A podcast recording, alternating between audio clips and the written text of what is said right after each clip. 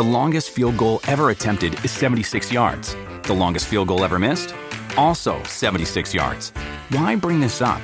Because knowing your limits matters, both when you're kicking a field goal and when you gamble. Betting more than you're comfortable with is like trying a 70 yard field goal. It probably won't go well. So set a limit when you gamble and stick to it. Want more helpful tips like this? Go to keepitfunohio.com for games, quizzes, and lots of ways to keep your gambling from getting out of hand. What does motion sound like? With Kizik hands-free shoes, it sounds a little something like this. Experience the magic of motion. Get a free pair of socks with your first order at kizik.com/socks. Welcome, friend. Follow me. We're going somewhere dark, somewhere dangerous. Most people would never dare enter the place we are going. There's no telling what horrors we'll find, what terrors we'll uncover. Don't say I didn't warn you. We might discover terrible monsters lurking there. Be careful, they could follow you out. Or maybe they're already inside you. Are you afraid? Good. Now you are ready to enter the Warning Woods. Chris? Here. Max? Here. Sadie? Present. Grant Newman precariously balanced his laptop on his forearm as he read each name from the list. His smile was the only one in the classroom as he set his laptop down on the desk and started class. Okay, so Mr. Spencer has you reading A Tale of Two Cities, I see. Can anyone tell me what your assignment was? I have it in this binder, but I'm sure someone could tell me before I find it. He smiled at the 30 high schoolers again, but turned serious when no one bothered to reply. They stared at him as if he was just a drawing on the whiteboard. Okay, well, in that case, Grant trailed off and was about to open the binder Mr. Spencer had prepared for him when he noticed a girl in the corner whose name hadn't been on the roster. She looked shy with curly brown bangs that hid her eyes. Her porcelain skin looked like it rarely, if ever, saw the sun and was surprisingly clear for a teenage girl's. There was barely a square inch of skin among the rest of the class that wasn't marred by some sort of pimple, rash, or scab. The strangest part of her appearance the thing without which Grant might not have even noticed her was her dress. It was bright pink and seemed to bloom from her body like a cloud. It didn't match the minimal, form fitting clothes most girls her age were wearing. It also didn't match her sour expression. No, not sour, sad. She didn't just look tired or bored like the others, she looked utterly depressed. Excuse me, I'm sorry. I believe I missed you during roll call, Grant said. The girl remained still and quiet. Uh, you, young lady, in the pink dress. I didn't catch your name. Her shoulders stiffened and she appeared to shrink a little. Her eyes slowly raised to meet the teacher's. Could you just tell me your name? Grant asked again. I'm new, the girl replied. She practically whispered the words, and if Grant hadn't been staring directly at her, he might not have caught them. Ah, welcome. I'm not the usual teacher, just a sub, so I probably missed something. If you just tell me your name, I'll record your attendance and we can dive into Dickens. The girl stared back at Grant long enough to make him uncomfortable. He was trying not to get frustrated with her. He had dealt with shy kids, but this girl's resistance was rooted in something else. He just couldn't figure out what. But if she wouldn't even tell him her name, he didn't know how to even begin to interact with her. The other students had also grown visibly uncomfortable. They kept looking from Grant back to the corner where the girl was sitting, and back at Grant. Their faces displayed more concern each time they turned toward him. This frustrated Grant more than anything. The girl was making him look like a fool.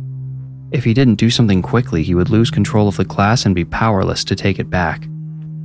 Okay, everyone, it's rude to stare. Has anyone else met our new classmate? Would anyone be willing to share her name so we can move on? They were all facing him together now. Their expressions ranged from confusion to concern.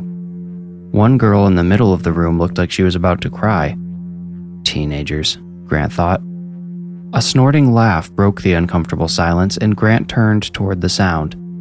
The laugh had come from Max Pollard, Max might have been the class clown if he had the brains for real comedy. Something funny, Max? Grant asked. Max snorted again and nodded. He looked up at Grant with playful eyes. He searched Grant's stern face for humor, and when he found none, the playfulness vanished from his own expression. He suddenly looked like he had bitten something bitter and turned his face downward. Um, Mr. Newman? Yes, Sadie, Grant replied, unable to disguise the relief in his voice. We were supposed to read up to page 175. Ah, perfect. Thank you. Did everyone finish this assignment?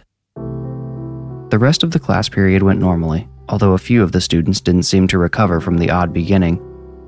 The girl in the pink dress never said a word. She kept her eyes hidden behind the curtain of hair and her hands in her lap. Grant was tempted to call on her once, but decided just to avoid the awkwardness this time. It's not even my class, he thought. Mr. Spencer can deal with her when he gets back. Grant checked his email over lunch. To his surprise, he had a message from Principal McPherson. He opened it immediately. Mr. Newman, please find me in my office at your earliest convenience. I have cleared your schedule for the afternoon. Thank you. Vera McPherson. Cleared my schedule? Grant pondered her possible reasoning. After the weird incident with the new girl, his morning had gone on without a hitch. He hadn't had to raise his voice or issue any disciplinary action in a single class. He started to wonder if the meeting with the principal were about something more serious than that. He wondered if he was about to be let go. Funds had been tight lately. Rather than worry himself any longer, he abandoned his half eaten turkey sub and went straight to Principal McPherson's office. He found the door open and Vera McPherson sitting at her desk. He knocked politely on the doorframe, and she looked up. She didn't smile as she gestured for him to come in. As he pulled out a chair, she stood and closed the door. So, I'm sure you know why I asked you to come in, she said as he sat back down. I'm sorry, but I actually have no idea, Vera. I've been worried you were going to give me some bad news. Is that not the case? Uh, no. She looked confused and a little concerned. Grant stayed quiet. I was hoping you could just tell me what happened during first period with Mr. Spencer's class. A few students have come forward with some troubling stories. Troubling how? Grant asked. They've claimed you spent up to five minutes talking to an empty desk after roll call. What? Okay, you must know that's not what happened. Those kids must be coordinating some kind of prank like they do. I was talking to. I've watched the video, Grant, the principal said. I thought it sounded ridiculous too. I just wanted to brush this off as teenagers trying to be funny, so I asked the SRO for the recording. Principal McPherson seemed to be waiting for some kind of reaction from Grant, but he remained perfectly stoic. If she had seen the video, she must have seen how he had tried to interact with the new girl. She must have seen how well he kept his cool. So why had she canceled his afternoon classes and brought him in here? Grant, do we need to watch the tape together, or will you just tell me what that was all about? Please don't talk to me like I'm one of those kids. No, we don't need to watch the tape together. It's very simple. I finished roll call, and there was a girl in the corner whose name wasn't on the list. I asked her her name, but the only thing she said to me was, I'm new. I asked the class if anyone knew her name, and they didn't say anything. Well, except for Max Pollard. He laughed, but that's about par for the course. Yes, I saw all of that, Vera said. The only thing I didn't see was anyone sitting at that corner desk. Oh, come on, Vera, that can't be. Vera turned her computer screen so Grant could see it. Grainy color footage of Mr. Spencer's classroom was displayed in full screen. He could see himself smiling at the corner desk, which was totally empty. The principal hit play, and Grant watched himself ask the empty desk, Could you just tell me your name? Everyone in the video was still and quiet until a few seconds later when Grant said, Ah, welcome. Vera paused the video there and raised an eyebrow at Grant. I don't know how to explain this, he said. There was a girl there this morning, I swear. Do you know how crazy you're sounding? She asked. I can see how it looks, Vera, but like I said, I canceled your afternoon. Spend the next couple of hours catching up on whatever you need to do and see if that clears your head. This can stay between us for now, but kids talk, Grant. You're going to have to address this at some point, or else you'll be branded the crazy sub until those kids graduate. Grant excused himself and stewed at his desk until the final bell rang. He grabbed his bag and rushed to the hallway to blend with the sea of students so the principal wouldn't have a chance to say anything else to him that day. As he made his way to the front doors, he spotted a head of curly brown hair bouncing between the two airy shoulders of a bright pink dress. I knew it, he thought. There must be something wrong with the camera in that classroom. He hurried to catch up with the girl as she walked through the front doors. She continued past the parking lot, not paying any heed to the students walking and starting their cars around her, and stepped onto the sidewalk. Grant walked past his own car and caught up with her in front of the church that stood about a block from the school. Excuse me, hi, he said as he approached. The girl spun around. She looked terrified. Her eyes were wide and her pale cheeks flushed crimson red. Whoa, whoa, I didn't mean to scare you. I just wanted to check on you, Grant said. Check on me? The girl asked in the same quiet voice she had used in class. Yeah, I just wanted to make sure you were all right. You were pretty quiet this morning. You know, I moved around a lot when I was a kid, so I know it's tough to find your place in a new school. This is my first school ever, the girl said. She continued walking down the sidewalk at a slow pace. Grant shadowed. Your first school? But you look like you must be at least, what, 14, 15? I'm 15, she said. My parents used to teach me. Oh, you were homeschooled? Grant asked. Yes, I suppose, but my parents don't want me anymore. Your parents don't. Hold on. You might want to talk to the guidance counselor if you're having trouble at home. I could set up an appointment for you if you'd like. No, that's okay. I'm just going home now, she said. Where do you live? Grant asked. I'm not supposed to say. Why not? My parents would get mad. A car pulled up alongside Grant and he recognized it as Principal McPherson's. Grant, everything all right? She asked through her open window. Her tone belonged in an interrogation room. Yeah, I was just talking to. Grant trailed off as he realized the girl was no longer by his side. He quickly scanned the area for her but couldn't find her. Even in her poofy pink dress, she had managed to disappear. Just talking to myself, he finished awkwardly. It helps me think. Mm hmm. If you think you've got your head on straight, I'll see you tomorrow. With that, she rolled up her window and drove away. Once the principal was out of sight, Grant called out, Where'd you go? He received no answer. The girl had simply vanished.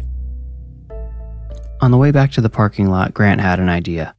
He walked past his car, back through the front doors, and down the hall to the administration office. He hoped someone would still be there. They usually were until five or so. Sure enough, he found his favorite clerk, Jenna, working intently at her desk. Her computer screen was reflected in each circular lens of her big glasses. Her hair was tied back in a tight bun, not intended for style, but practicality. She only looked up when he was standing right next to her.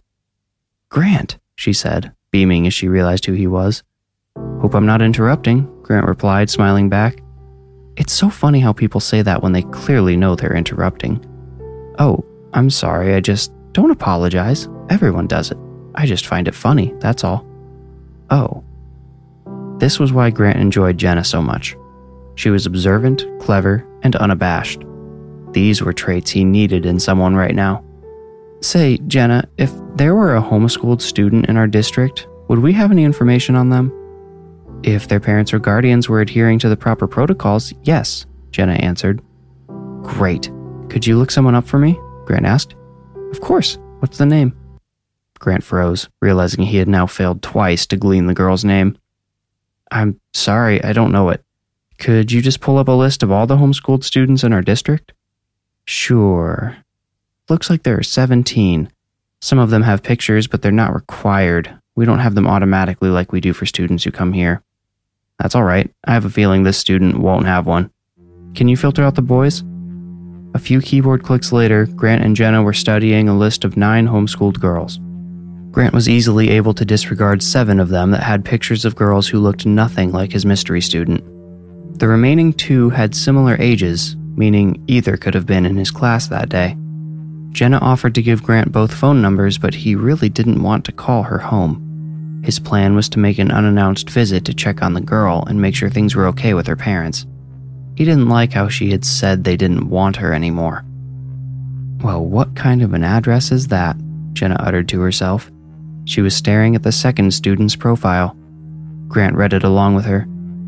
42756 798th Street? There was also a P.O. box.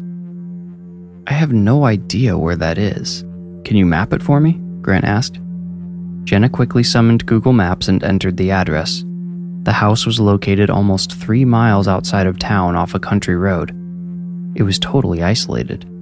The satellite images showed a mass of trees on the property's south side, an enormous cornfield on the east and north sides, and a small lake to the west. I have a feeling my girl lives out there, Grant said. Mostly to himself, he added, I can't believe she walked that far. Grant, Jenna started but trailed off. She knew him well enough to know nothing she could say would change his mind if he had set it to a particular plan, but she felt obligated to try. If you're thinking about going out there, I really wouldn't. Call CPS or even the police. Let them do a welfare check on the girl. I connected with her, Jenna. If some random cop shows up, she'll probably just put on the Happy Family Act until they leave. But she's already told me things aren't good there. Are you sure? Are you sure she's not just a hyperbolic teenager acting out? Remember that girl who starved herself because her parents wouldn't buy her a new iPhone? She went to the frickin' hospital. This is different, Jenna. I just have a feeling.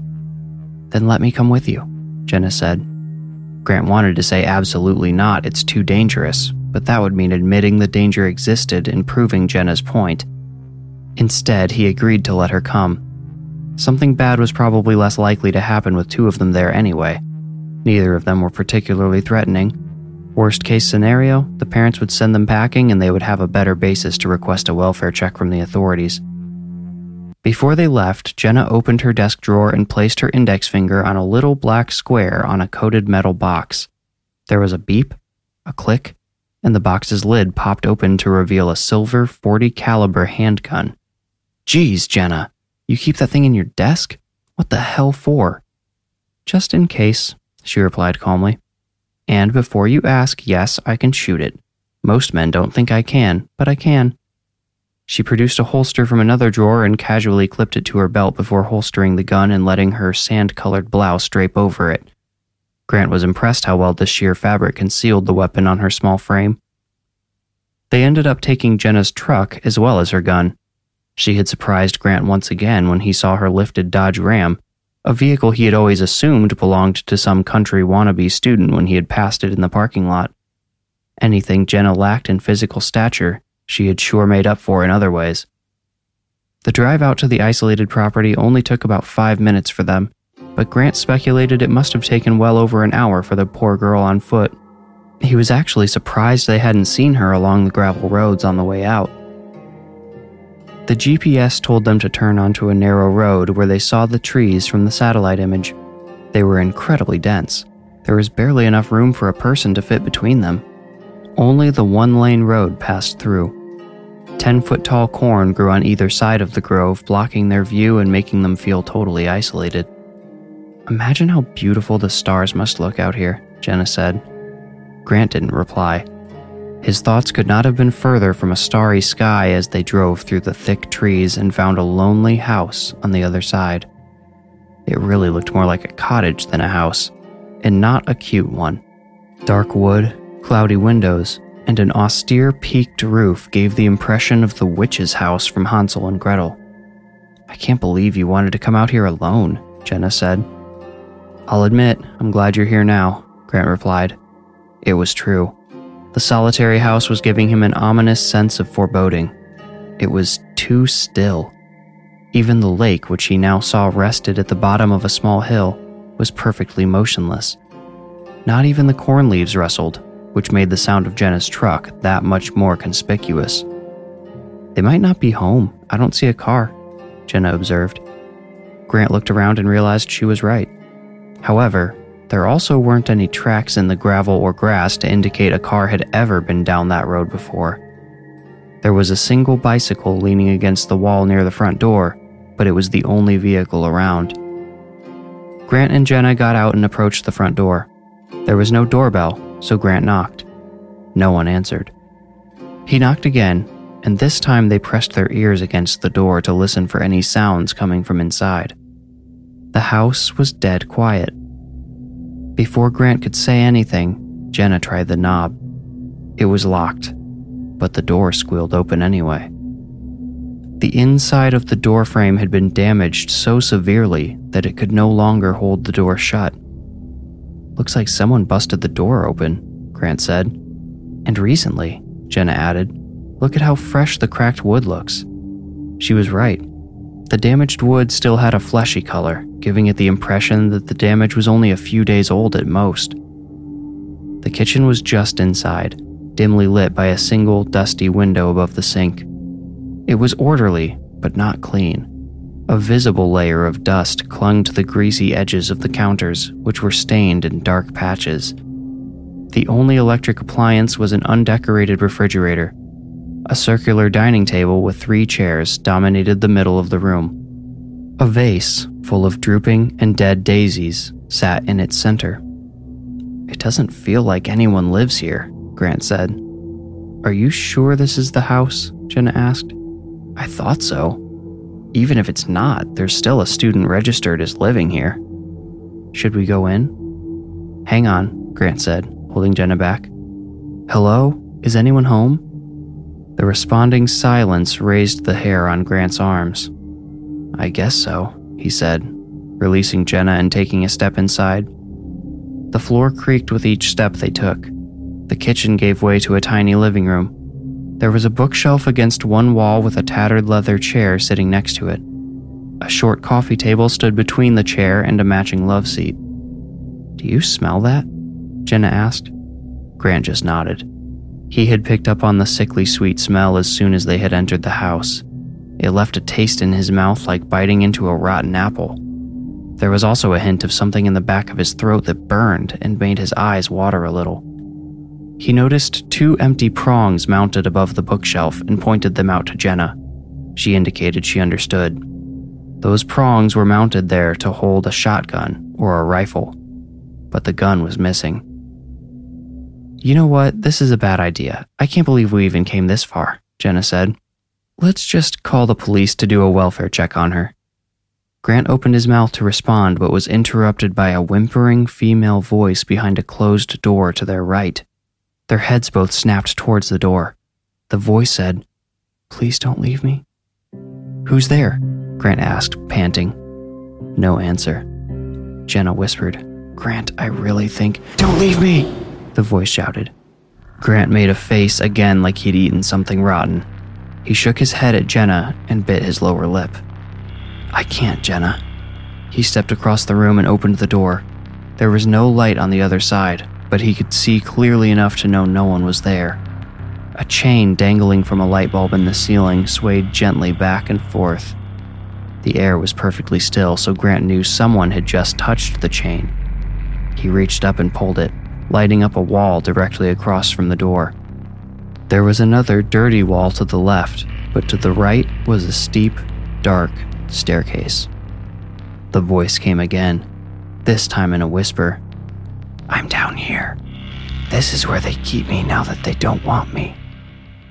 Grant, don't even think about going down there, Jenna pleaded. I'm sorry, Jenna. I still can't leave her. A normal kid doesn't act this way. If she wants help, she can come up here. The whispering voice said, I can't come up. Grant looked sick to his stomach, but he shrugged off the nerves and took his first step down the stairs. An old childhood fear that something would reach up between the steps and grab his ankle returned to him. He hated leaving the light behind. The basement was so dark. He took the last step and felt the silty looseness of dirt under his shoe. Thankfully, another chain dangled in front of him. He pulled it and the bulb flickered, but didn't light. Come on, he murmured and pulled again. Once more, the bulb flickered, but the chain didn't catch. In the brief flash of light, Grant saw a pink dress standing at the far end of the basement. Hey, he shouted fearfully. What are you doing down here? He tugged the chain again. The light flashed and he saw the girl taking a step toward him. Stay back, he shouted. Another tug, another flash. This time the girl was almost within arm's reach. Grant took a step backward and pulled the chain one more time. Finally, the bulb lit and filled the small rectangular basement with a yellow hue. Grant was alone. A workbench directly across from him was the only large object down there. Other than that, the basement was just a patch of dirt enclosed by cinder blocks. There was a bottle of ammonia on the workbench and a shovel leaning against its side. On legs that felt like they might collapse beneath him, Grant approached the bench. He picked up the shovel and examined the dirt clustered on its blade. It was still moist, fresh. A quick scan of the floor was all Grant needed to find the disturbed patch of dirt in the corner. It looked approximately five feet long and three feet wide. Fighting his instinct and wondering when the home's residents would return, Grant brought the shovel over to the patch of turned dirt and started to dig. He kept waiting to feel the jolt of the shovel striking against something hard and solid, or worse, feeling the sickening squelch of something soft. Finally, he scooped a shovelful of dirt away and saw a bright pink hem protruding from the earth. He dropped the shovel and put both hands over his mouth as he tried not to vomit. When he finally got control of his breath, he called up to Jenna, but she didn't answer. Jenna? he called again. Again, he heard no response. A footstep made one of the steps groan. It was too loud, too heavy to have belonged to tiny Jenna. Grant picked the shovel back up and pressed himself against the wall next to the staircase. The footsteps continued to descend toward him. They were slow and methodical. Whoever was coming knew he had nowhere to run. The double barrels of a shotgun slipped into view beneath the light bulb. A meaty hand was gripping it. A second hand appeared slowly.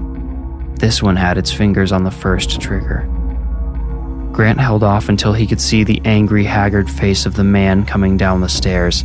He swung the shovel as hard and fast as he could, smashing the man's nose and spraying them both with blood.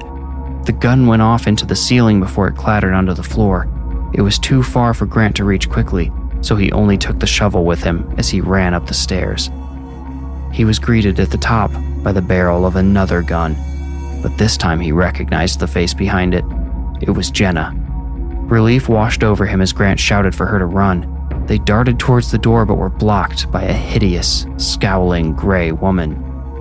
Jenna only had to raise her gun to wordlessly force the woman out of the way, though. The duo ran to their truck and sped away. A shotgun blast rang out behind them, but by the grace of God, it missed. Grant called 911 as Jenna drove them away. Within an hour, the hostile parents were arrested for the murder of their 15 year old daughter, Clarice. Her body was exhumed from the basement. It was barely bloated and in perfect condition, besides a six inch dent in the right side of her skull. Clarice had apparently expressed an interest in attending public school the day before. She just wanted to be around people her own age. According to her father, her mother became so angry she hit Clarice over the head with a cast iron pan, killing her instantly. Clarice's desire to attend high school was not hindered by death, though. Grant still sees her often when he subs in various classes. She always finds a seat near the back of the room or stands in a corner if the class is full. Grant always makes sure to smile at her and always receives one in response now. He's careful not to talk to her now, though at least not in front of other students or the cameras.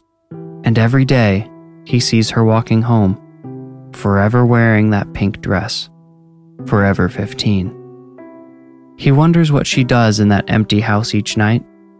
He hopes she only rests, but fears she spends those hours in lonely solitude. He wants to offer her a spare room in his own little house, but Jenna discourages him from doing so. She doesn't mind his thoughts lingering on the spirit girl, but she doesn't want to let her any closer. She's just a sad 15 year old now, Jenna always says. But what happens when she grows up? What if she turns out just like her parents? How do you know she'll grow up? Grant always asks. I don't. But if she does, I don't want her anywhere near you.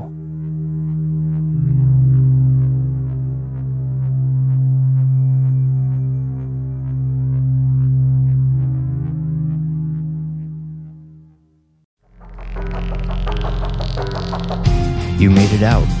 Congratulations. If you enjoyed the story, please rate and review this podcast wherever you like to listen. Reviews are the best way to support the podcast and help it grow.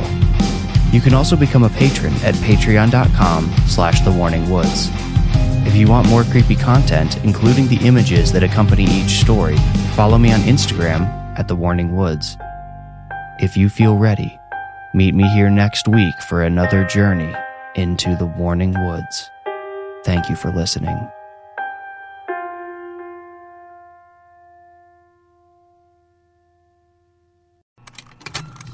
Contained herein are the heresies of Radolf Burntwine, erstwhile monk turned traveling medical investigator.